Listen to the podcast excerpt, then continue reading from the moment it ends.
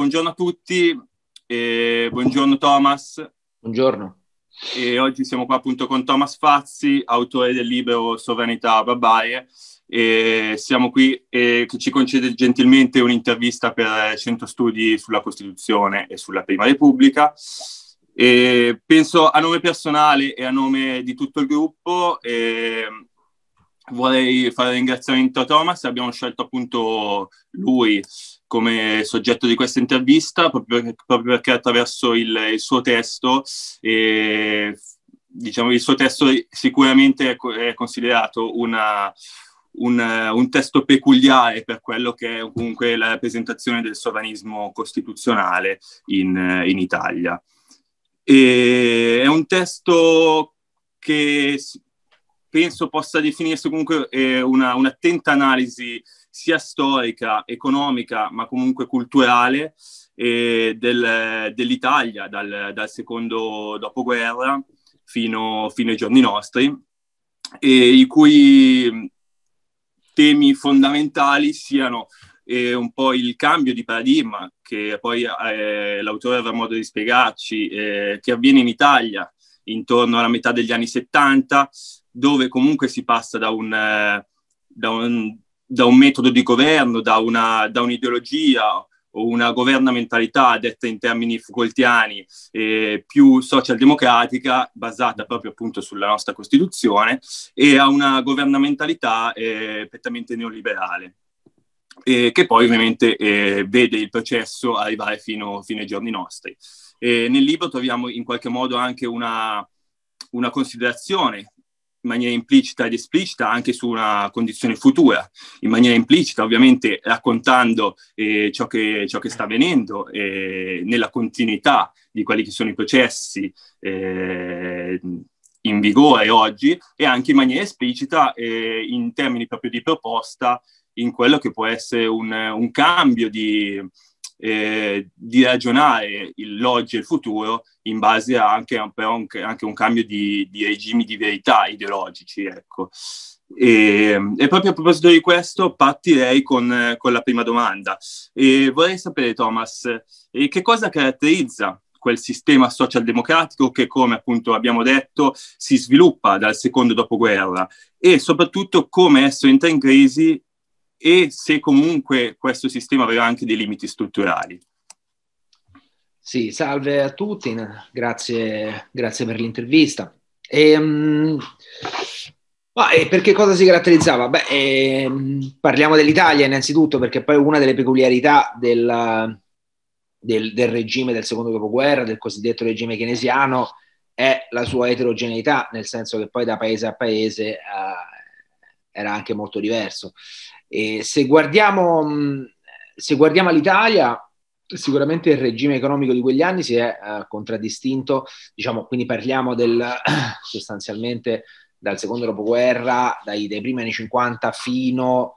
uh, senz'altro fino all'inizio uh, degli anni 80, ma potremmo anche farlo arrivare in parte alla fine degli anni 80 e addirittura all'inizio degli anni, degli anni 90 per quanto ovviamente poi nel tempo si sia andato progressivamente uh, deteriorando. Era un sistema sicuramente caratterizzato, uh, come dicevi tu, secondo le, uh, diciamo, le, direttive prescritte dalla nostra Costituzione, da un, un, un forte intervento pubblico in economia, un intervento pubblico che si caratterizzava in primis per un un settore pub- industriale pubblico molto, molto, uh, molto, molto rilevante,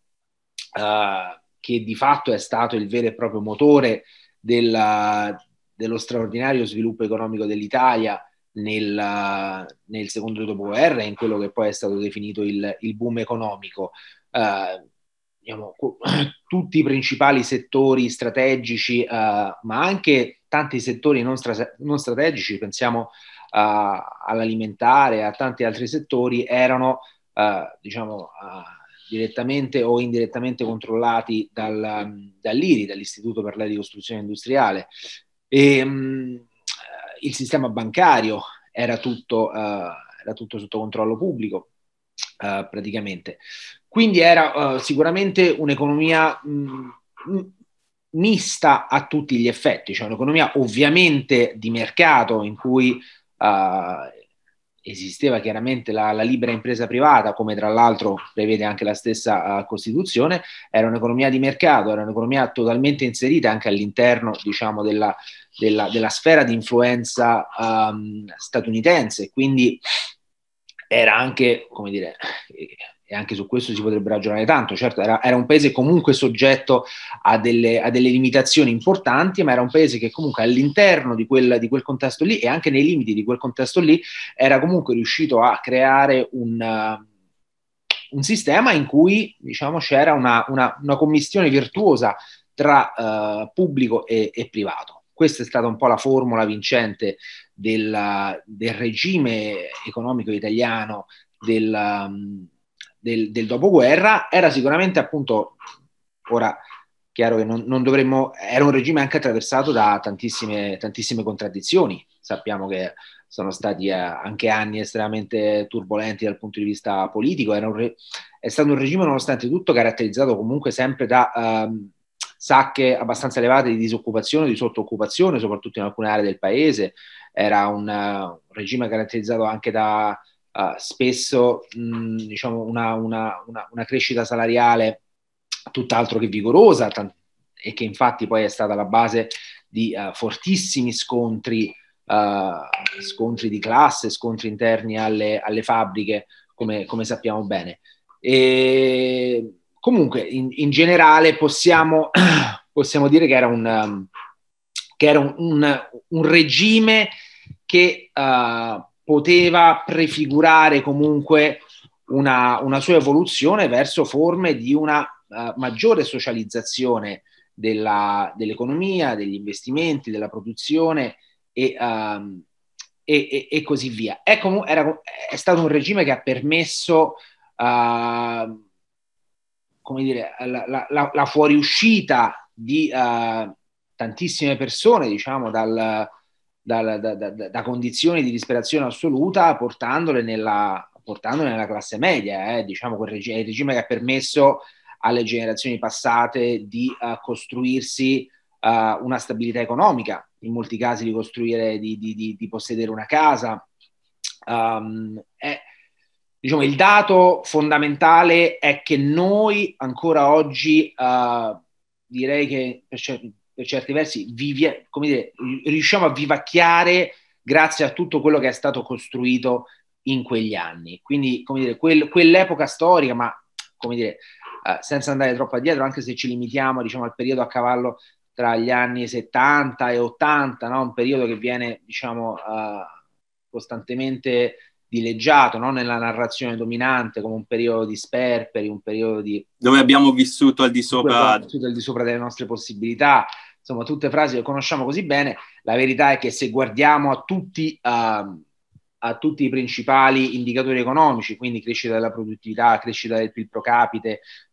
e così via, noi in quel periodo, anche nel corso degli anni Ottanta, abbiamo continuato a crescere, abbiamo continuato a mantenere livelli di risparmio privato molto, molto, uh, molto, molto elevati. E, um, e la verità è che era un'economia che nonostante uh, appunto tutte le, tutte le, contraddizioni che la, che la attraversava è, uh, e che erano le come dire, contraddizioni interne a quel sistema e poi contraddizioni che potremmo anche definire quasi contraddizioni antropologiche del nostro, del nostro paese, tutta una serie di propensioni no? uh, al malaffare, al malcostume, alla corruzione, come dire, che esistevano ovviamente al tempo così come esistono oggi, uh, dire, al netto di tutte queste, di tutte queste tare uh, più o meno strutturali, comunque ha permesso all'Italia di diventare una delle principali potenze economiche al, uh, al mondo. E c'è un dato, diciamo, evidente, cioè i numeri proprio parlano chiaro,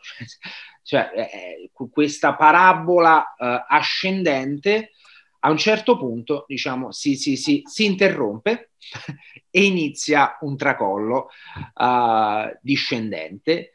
e, ed è, ed è, e questo guardando diciamo, a, qualunque, a, quasi qualunque indicatore economico, che sia il PIL uh, pro capite, che sia appunto il tasso di, uh, di produttività o altri diciamo, dei principali indicatori economici, noi possiamo individuare un momento preciso in cui qualcosa si, si rompe e quella che era stata una parabola ascendente diventa inizialmente una parabola discendente che poi diciamo, diventa una, un vero e proprio uh,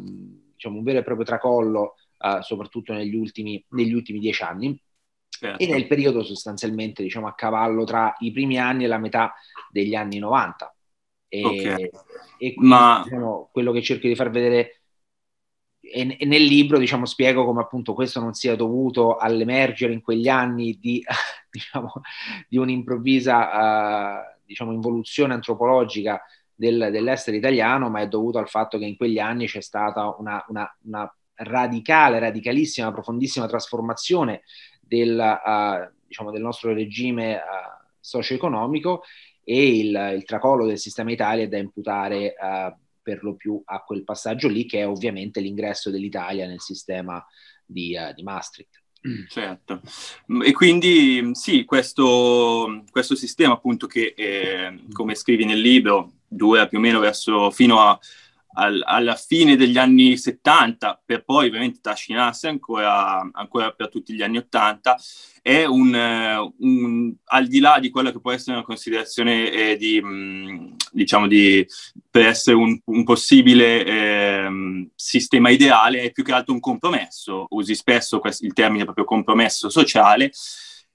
che poi doveva, doveva eh, potersi sviluppare in, in qualcosa che, eh, che, in cui forse non si è sviluppato. Ecco. E, e, proprio, proprio, è proprio in questi termini che, eh, che entra in crisi eh, questo sistema. E, verso metà degli anni 70. Ecco, cosa, cosa succede in quel, in quel, frangente preciso? Ma eh, sostanzialmente nella, eh, diciamo tra, tra, tra, i primi anni e la, e la metà degli anni, degli anni 70 si inceppa un po' tutto il, il diciamo, modello di regolamentazione um, keynesiano, per, per, così dire, uh, che si era imposto a livello mondiale nell'Occidente nel secondo, nel secondo dopoguerra. Quindi è una crisi strutturale del regime keynesiano che investe tutte le economie, uh, dovuto Uh, diciamo sicuramente in parte a fattori uh, endogeni, ma uh, in cui l'evento scatenante è sicuramente un fattore diciamo esogeno, cioè la, la, la, la, crisi petrolifera dei, dei, primi anni 70 che sostanzialmente crea un, un'impennata in tutto l'Occidente, ma insomma, in particolare in alcuni paesi, tra cui il nostro, del tasso di, del tasso di inflazione. E sostanzialmente questo ha tutta una serie di, uh, di effetti uh, sia, sia, economici che politici, cioè dal, dal, punto di vista economico gli effetti sono facilmente immaginabili, è chiaro che uh, parliamo diciamo di un balzo di svariate centinaia di punti percentuali quasi da un giorno, da un giorno all'altro, quindi fu una roba che mh, mise veramente sotto, sotto stress tutte le economie avanzate che ovviamente eh, dipendevano allora come dipendono oggi pesantemente dalle importazioni di materie, di materie prime, provocando delle strozzature anche sul lato dell'offerta molto molto molto molto pesanti. Quindi fu una crisi reale, cioè non so come dire, non fu una crisi meramente uh, dire, uh, finanziaria o di liquidità come magari quella che per certi versi stiamo vivendo oggi, ma fu una crisi uh, reale, che quindi ebbe effetti economici uh, reali, ma che ebbe effetti politici altrettanto, altrettanto importanti, nel senso che quella crisi là fu, uh, fu sostanzialmente utilizzata da, mh, diciamo dal, dagli, dai, dai, rappresentanti di quella scuola di pensiero monetarista che oggi associamo con, con, il neoliberismo che da tempo aspettavano un'opportunità per poter sferrare un attacco ideologico al regime keynesiano del dopoguerra e in quella crisi, uh, in quella crisi vi vedono un'opportunità, vi vedono un'opportunità per, uh, per sostanzialmente addossare la responsabilità della crisi inflazionistica Uh, non appunto a un fattore esogeno e per sua natura passeggero come poteva essere appunto uh, l'aumento del prezzo, del prezzo del petrolio, tant'è che infatti come sappiamo poi naturalmente il prezzo del petrolio è risceso e con esso è risceso il tasso uh, di inflazione in tutte le economie avanzate nel corso degli anni Ottanta. Certo. Ma eh, il, quel fenomeno viene, uh, viene addossato a uh, diciamo, problemi di, di, natura intrinseca al sistema, al sistema, al sistema keynesiano. L'eccessiva inflazione viene addossata all'eccessiva spesa pubblica, all'eccessivo potere dei sindacati e dunque dei lavoratori, al, um, e, e, e quindi nel, si impone nella narrazione pubblica questa, si impone nel dibattito pubblico questa, questa narrazione qua, e, che è una narrazione che sostanzialmente quasi non incontra un reale, uh, e questo è il problema principale, soprattutto nel nostro paese, non incontra una reale uh, resistenza in quelle forze che invece si sarebbero dovute battere per, diciamo, quantomeno mantenere... Uh, come non arretrare rispetto alle conquiste che erano state ottenute, ma anzi spingere per uh, una, un'ulteriore trasformazione del sistema nella direzione, in una direzione diciamo socialista o comunque favorevole agli interessi dei, dei lavoratori. Invece si verifica l'opposto. Uh, se guardiamo l'Italia, vediamo che il principale partito uh, di, di, di, opposizione, cioè il partito, uh, partito comunista, di fatto già a metà degli anni 70 sostanzialmente si, um, si, si, adegua a quella che è la narrazione dominante. C'è un, uh, c'è un, episodio, dire, un episodio preciso che racconto nel libro, no? che è diciamo, una, famosa, una famosa riunione del Centro Studi di Politica Economica uh, del, del, Partito Comunista che avviene nel 76 per discutere proprio della crisi, uh, del, della crisi inflazionistica e delle, delle, soluzioni da proporre a quella crisi là e sostanzialmente diciamo uh, il PC in quella sede sceglie di adottare, uh, di, di, prendere per buona quella che è la narrazione mainstream che addossava quasi o uh, del tutto quasi la colpa della, della, della, crisi e la sua soluzione al, al, mondo del, al, mondo del, lavoro, all'eccessivo costo del lavoro, allo strapotere dei, dei, sindacati e quindi accetta che in nome della cosiddetta unità nazionale i lavoratori devono um, accettare una riduzione o comunque diciamo una moderazione dei, uh, dei loro salari. E, uh, e, in un certo senso quello segna, diciamo, per quanto magari all'epoca non, non era, non, non, poteva essere evidente, segna in un certo senso l'inizio della fine del, del Partito Comunista. Non è infatti, almeno secondo la mia lettura, ma anche quella, quella di altri, infatti Uh, diciamo da lì in poi si, si, si, segna anche un declino in termini anche di consenso elettorale del, del, partito che in un certo senso non riesce più a, effettivamente a rappresentare gli interessi delle, delle, classi, uh, delle classi, lavoratrici, ma anzi si fa, soprattutto nella persona di Berlinguer, sponsor di una, vers- di una visione di sinistra dell'austerità e dei, e dei sacrifici. E uh, ovviamente diciamo questo non è anche, anche, qua la lettura che do nel libro non è, diciamo, uh, non, non, non, è tanto imputabile a una malafede dei, um, dei dirigenti comunisti e socialisti di quegli anni, uh, quanto di una, uh, di, di, una, di una, scarsa attenzione che era stata dedicata soprattutto, dai, um, soprattutto dal Partito Comunista alle tematiche economiche, cioè le tematiche macroeconomiche. Uh, questo era diciamo, questo è, è, si è rivelato un problema molto grande appunto quando, uh, quando quel regime keynesiano è andato, è andato, in crisi, perché in un certo senso, ma possiamo dire che questo era un problema anche comune ad altri uh, partiti uh, laburisti occidentali, nel senso che il regime keynesiano del dopoguerra veniva, era, era visto quasi come una, una, una, una, conquista ormai che, che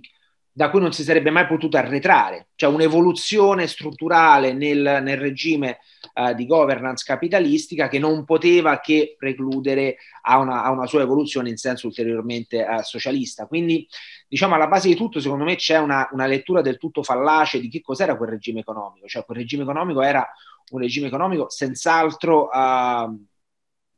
cioè, come dire, eh, eh, che, che rappresenta il risultato di della confluenza di tutta una serie di fattori che si vengono a determinare nel secondo dopoguerra, ovviamente gli, errori, gli orrori della, della, guerra, la presenza della, della, di un'alternativa concreta nella forma dell'Unione Sovietica, la, la, la, grande forza del lavoro organizzato nei paesi occidentali e, e, e, così via, ma anche e soprattutto il fatto che lo stesso, um, diciamo, eh, le stesse elite capitalistiche vedevano in quel regime lì, cioè in un regime fondato fondamentalmente su una, una, domanda interna molto sostenuta e su una crescita dei salari molto sostenuta, vi vedevano un regime che comunque diciamo, eh, era accettabile anche dai loro punti di vista, cioè, tant'è che infatti i tassi di profitto in quegli anni sono molto, sono molto, molto interessanti. Uh, quel, quel sistema a un certo punto si inceppa, si inceppa per motivi, come ho detto, esogeni, ma anche perché, uh, e anche per via sempre della crisi petrolifera, i tassi di profitto diciamo, cominciano a, a, a crollare drammaticamente, improvvisamente, improvvisamente quel regime, improvvisamente, diciamo, nel corso del tempo, quel regime lì viene visto dalle elite capitalistiche come qualcosa che non fa più i loro interessi e quindi come un regime da superare a favore di qualcos'altro, confermando che quello era uno specifico modello di regolazione che, uh, che, che, che era adottato per tutta una serie di motivi, ma che poteva essere scaricato nel momento in cui quelle, le ragioni che avevano portato alla sua ascesa venissero meno, che è esattamente quello che è successo più o meno alla metà degli anni 70. Ecco, questa analisi però era totalmente assente, diciamo, negli ambienti uh, soprattutto del, del PC. E, uh, e, appunto i risultati sono quelli di una sostanzialmente di un appiattimento sulla, sulla, narrazione, sulla narrazione mainstream che poi li porta ad accettare un po' poi tutti i passaggi della transizione li porta ad accettare, come dire, con, con forme, non in maniera proprio assoluta, diciamo, con forme di resistenza più o, meno, più o meno convinte, ma li porta sostanzialmente ad accettare quella che è uh, la transizione neoliberale, perché quella transizione viene, uh, viene vista come di fatto una, una, un aspetto ineluttabile. Sì, sì, e sì, sì. Come a un certo punto subentra veramente un senso di, di, ineluttabilità sul fatto che qua non siamo di fronte a delle dinamiche prettamente politiche, ma siamo di fronte a un'evoluzione strutturale delle dinamiche del capitalismo contro le quali non ha, uh, non ha senso opporsi. E penso quindi alla, alla, no, all'emergere della, della, dell'iperglobalizzazione, la liberalizzazione progressiva delle merci, dei capitali, ovviamente tutto il processo di integrazione europea che rappresenta la forma più estrema di quel processo di globalizzazione. Tutto questo viene accettato ovviamente soprattutto a partire dalla, dall'89 e quindi dalla caduta del muro, viene accettato prima diciamo con, con, con qualche tentativo flebile di, uh, di, resistenza, pensiamo comunque al fatto che uh, Uh, comunque il Partito Comunista ha votato contro le, diciamo, tutti i trattati europei, anche quelli successivi agli anni, anni 70. Pensiamo per esempio all'introduzione dello SME, del, del, del sistema monetario europeo, ma certo. nella, nella, sua forma rinnovata, diciamo, o, o di, di, rifondazione comunista, votò anche contro il trattato di Maastricht. Quindi non ci fu un'adesione totale, ma diciamo uh, comunque vi fu una progressiva adesione a quella, a quella, visione, del mondo, a quella visione del mondo lì. Ecco, tu hai citato proprio adesso uno dei, dei, dei, fatti fondamentali, probabilmente in quella transizione, eh, vuoi o non vuoi, consapevole o comunque inconsapevole, eh, al, a, nell'aderire appunto a questa nuova visione neoliberale da parte della, della, sinistra. Il fatto che comunque la sinistra, come dici tu, eh, non fosse comunque, non è che aderisse completamente eh, in toto a questa, a, questa nuova, a questa nuova visione e che comunque ci sia una componente di in qualche modo impreparazione, lo si nota anche dal, dall'iconico discorso di Napolitano, proprio in occasione dell'accettazione o meno, o meno dello, dello SME nel 79. E, e sicuramente, eh, come, come, fai notare nel libro, la, la sinistra eh, non fa quello eh, per cui si poteva aspettare che facesse in quegli anni, ovvero gestisce un po' eh, questa crisi a favore del capitale o per il capitale, o comunque fa sì che il capitale possa comunque intervenire eh, rispetto a quella appunto decrescita della profittabilità in, in, in maniera appunto positiva per il capitale stesso. Eh. E, e appunto in, in questo, mm, nel periodo storico, cioè in, quei, in, quegli anni che appunto vanno dalla fine degli anni 70 all'inizio degli anni 80 ci sono due eventi fondamentali, eh, chiaramente appunto l'adesione allo SME e il divorzio eh, Tesoro Banca, Banca, d'Italia che appunto eh, segnano il passaggio, come abbiamo detto, a, a una nuova visione neoliberale e comunque monetarista. Ecco. E secondo, secondo te ehm, in che, mo- in che modo influiscono sull'assetto politico, economico, sì anche culturale, ma eh, e quanto sono colpevoli poi di quello scoppio del, del debito pubblico che, eh, che, avviene poi negli anni, negli anni 80, perché avviene e quanto esso sia imputabile appunto a questi, a questi due eventi, mi riferisco ovviamente allo SME del 79, l'entrata della SME del 79 e al divorzio Banca d'Italia, tesoro del 1981. Mm-hmm. Beh, eh, sono, um, sono la causa principale dell'esplosione, dell'esplosione dei, dei, tassi di interesse e dunque dei livelli di, uh, di debito e di rapporto a debito-PIL a partire dai primi anni Ottanta. Um, se noi guardiamo al, se prendiamo il periodo degli anni 70, noi vediamo che l'Italia uh, effettuava, um, aveva un livello di, um,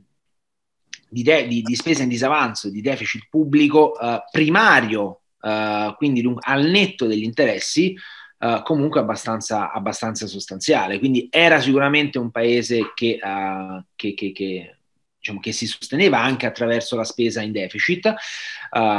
e nonostante, nonostante, questo, i livelli di debito rimangono più o meno, più o meno stabili nel corso di tutti gli anni 70 e gli stessi tassi di interesse rimangono, rimangono stabili, i tassi di interesse reali rimangono di, negativi uh, per, per, per, per, buona parte di quel periodo.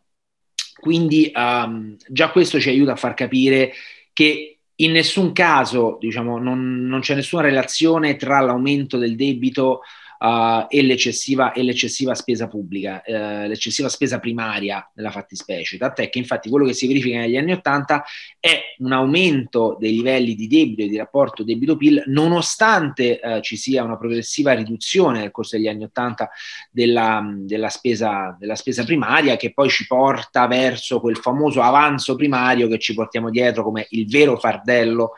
uh, per le future generazioni ormai da, ormai da vent'anni. Uh, ma è dovuto, ma il fenomeno dell'aumento del debito è dovuto direi uh, unicamente all'esplosione dei tassi di interesse che raggiungono livelli veramente da capogiro nel giro di pochi anni, nei, nei, primi, anni, nei primi anni 80, uh, dovuti al divorzio, al famoso cosiddetto divorzio tra Banca d'Italia e Tesoro, che ha messo progressivamente fine al ruolo della Banca d'Italia come calmieratore uh, dei tassi di interesse e quindi come diciamo uh, acquirente uh, residuale del, del, debito pubblico che rimaneva invenduto sui mercati. comunque, per farla semplice, in quegli anni, negli anni pre-divorzio, la Banca d'Italia faceva quello che sostanzialmente hanno sempre fatto e continuano a fare tuttora le normali banche centrali, cioè interveniva uh, per, interveniva sul, sui mercati dei titoli sovrani per tenere giù i tassi di interesse, uh, interveniva uh, sul, sui mercati dei titoli sovrani per acquistare i titoli essa stessa e quindi per diciamo, monetizzare, per usare un linguaggio giornalistico, uh, una parte più o meno grande del deficit, cosa che che abbiamo fatto senza problemi per tanti anni e che anzi è stato un altro dei motori dello sviluppo, dello sviluppo italiano, quindi non faceva nulla di particolarmente radicale, nulla che non, che non facciano tuttora tutte le normali uh, banche centrali, a maggior ragione in seguito alla pandemia. E, e oltretutto non è, non è, un problema dal momento in cui anche il Presidente del Parlamento europeo... Eh, sì, no, vabbè, certo. Adesso improvvisamente tutti hanno, eh. tutti, hanno scop- tutti hanno, scoperto come funziona l'economia d'improvviso, diciamo, dopo aver sparato uh, baggianate per, per, per anni, se non, se non, decenni. E, uh, e quindi no, invece appunto nel divo- nel, con il divorzio dell'81 uh, sostanzialmente lo Stato, la banca centrale si rifiuta di, um,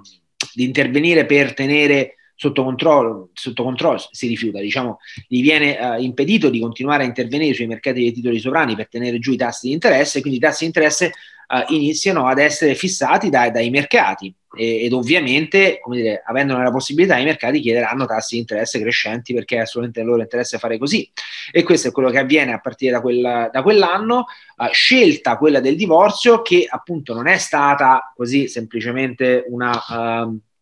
una, una, una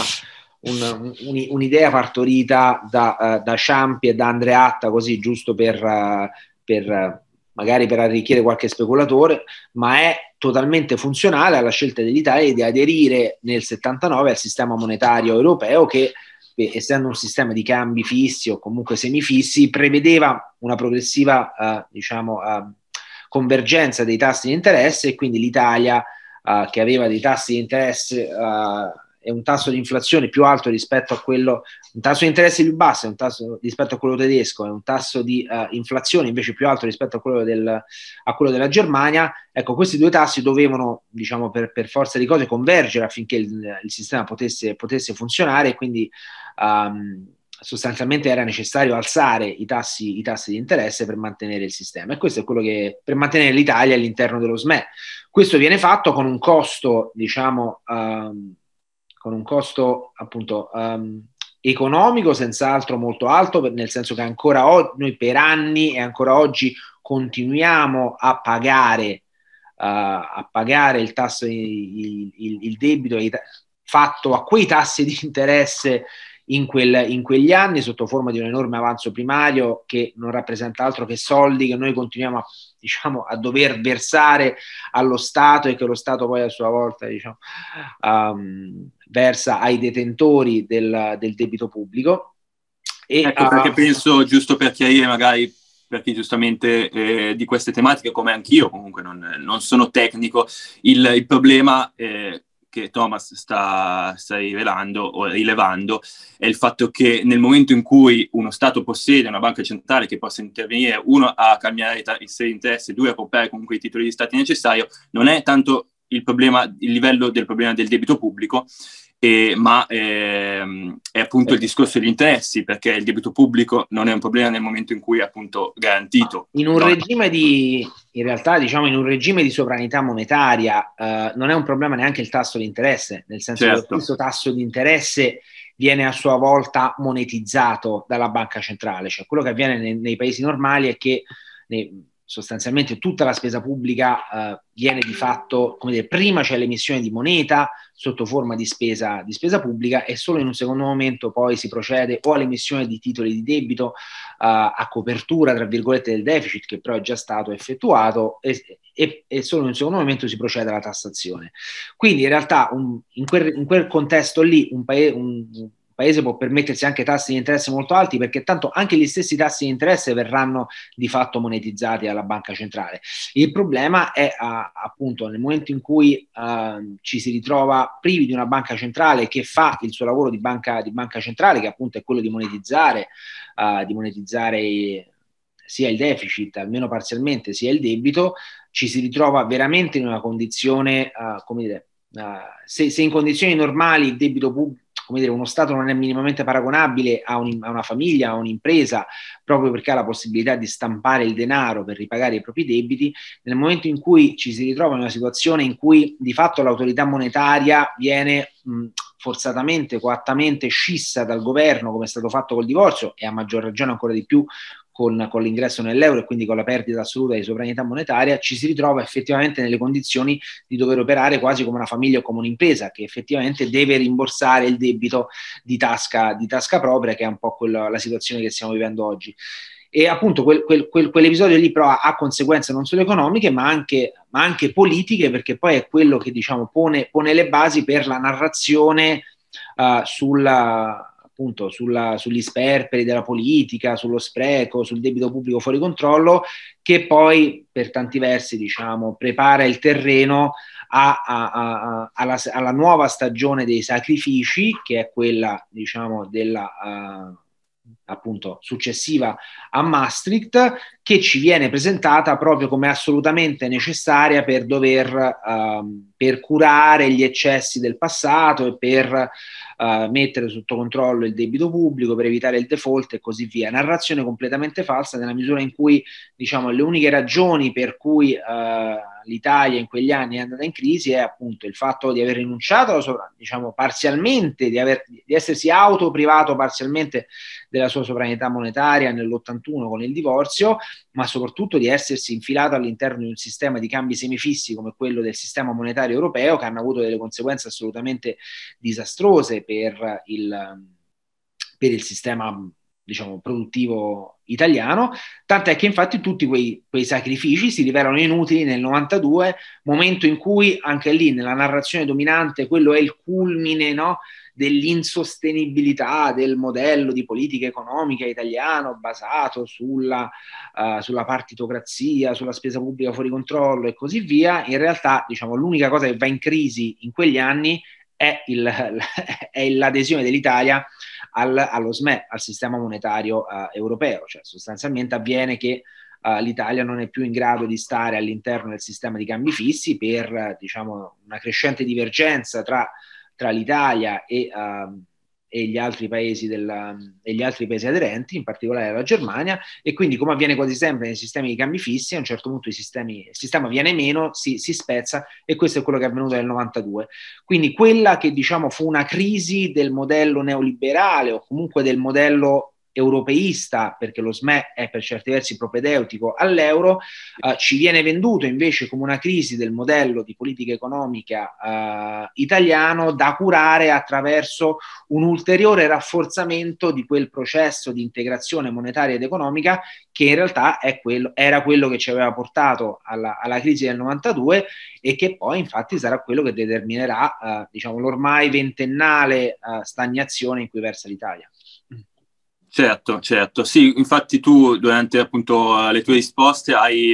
hai in qualche modo dato molti cenni rispetto a quella che poi è la, condizione in cui l'Italia entra proprio negli anni, negli anni 90. E parlavi appunto di avanzi primari, e parlavi di sistemi cambi fissi. Ecco, ci viene spesso imputato, come appunto hai sottolineato, l'Italia di essere stato un paese che, che ha speso troppo, che ha vissuto al di sopra delle proprie possibilità. Però se poi vediamo anche eh, i dati, effettivamente eh, l'Italia poi dagli anni 90 è per così dire il paese più frugale di tutti, è il, il paese che, eh, che appunto ha, inanella una serie di avanzi primari. Eh, eh,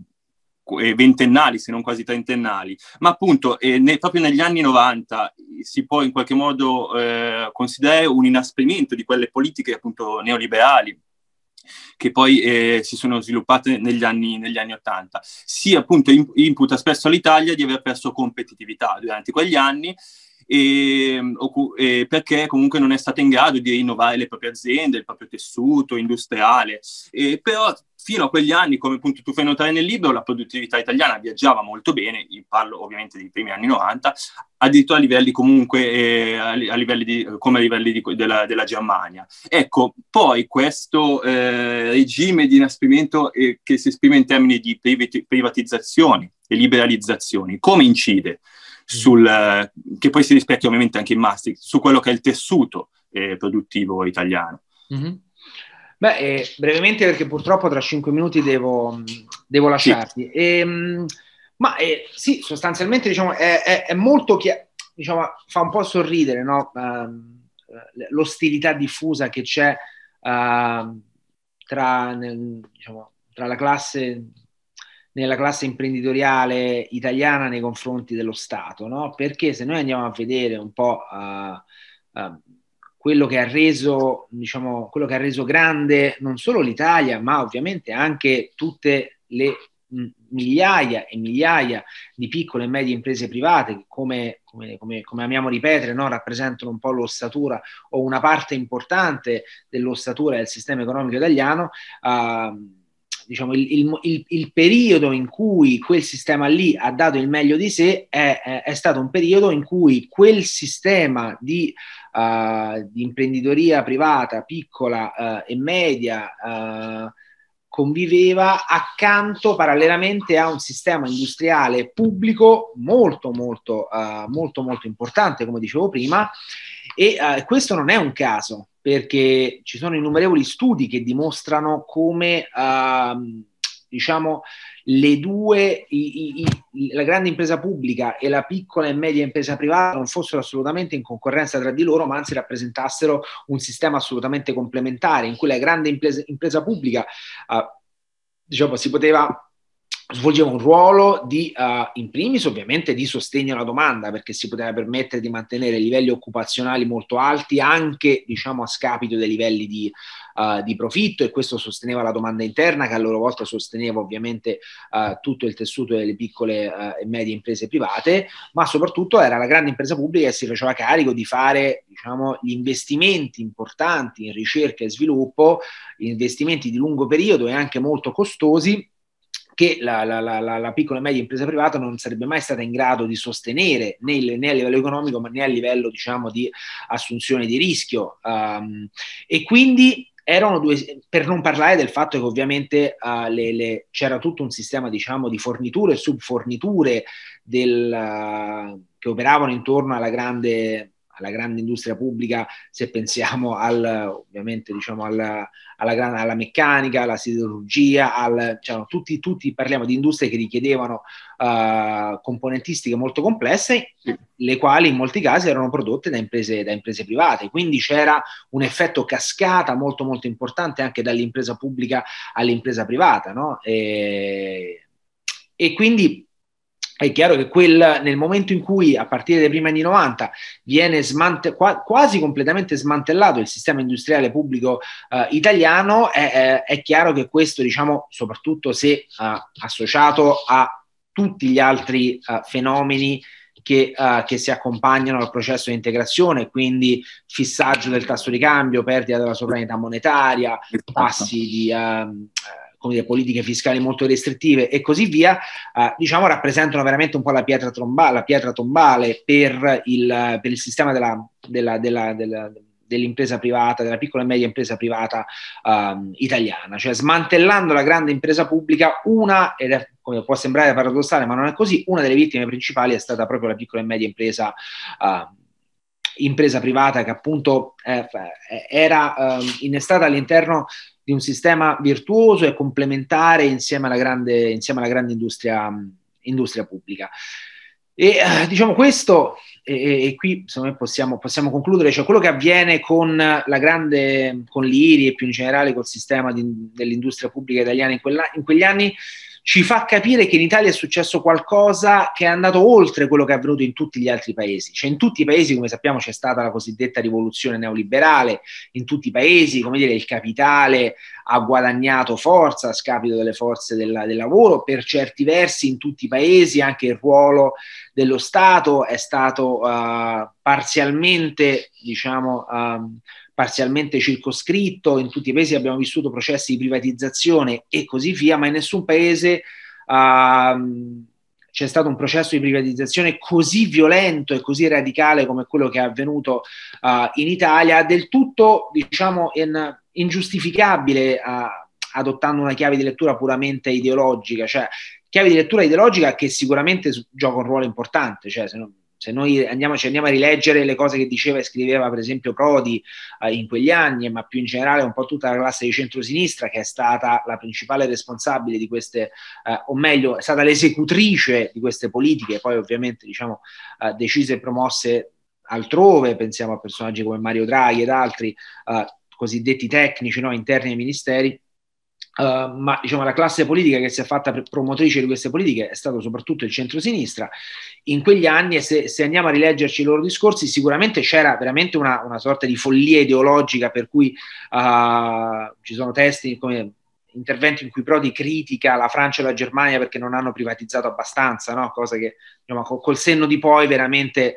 uh, danno, danno veramente il senso della, quantomeno della caratura intellettuale. Uh, una sinistra, intellettiva una sinistra del personaggio. Però che diciamo si è brevemente, poi ovviamente eh, ti lasciamo, una sinistra che però appunto si è, eh, si è trasformata, se pensiamo alla sinistra del, del, secondo dopoguerra, era una sinistra che vedeva eh, comunque eh, l'importanza delle, di quelle che sono comunque condizioni internazionali, eh, di rapporti internazionali ovviamente, ma eh, sottolineava l'importanza di, della di qualche modo di, eh, della sovranità eh, nazionale proprio per l'espressione della democrazia e della sovranità popolare. Mentre... questo era un, era un, concetto chiarissimo in tutta la sinistra socialista e comunista, direi fino, a, insomma, fi, fino alla fine, diciamo, per tutta la prima repubblica possiamo dire, insomma, e appunto nonostante anche poi, diciamo, i, i, i, uh,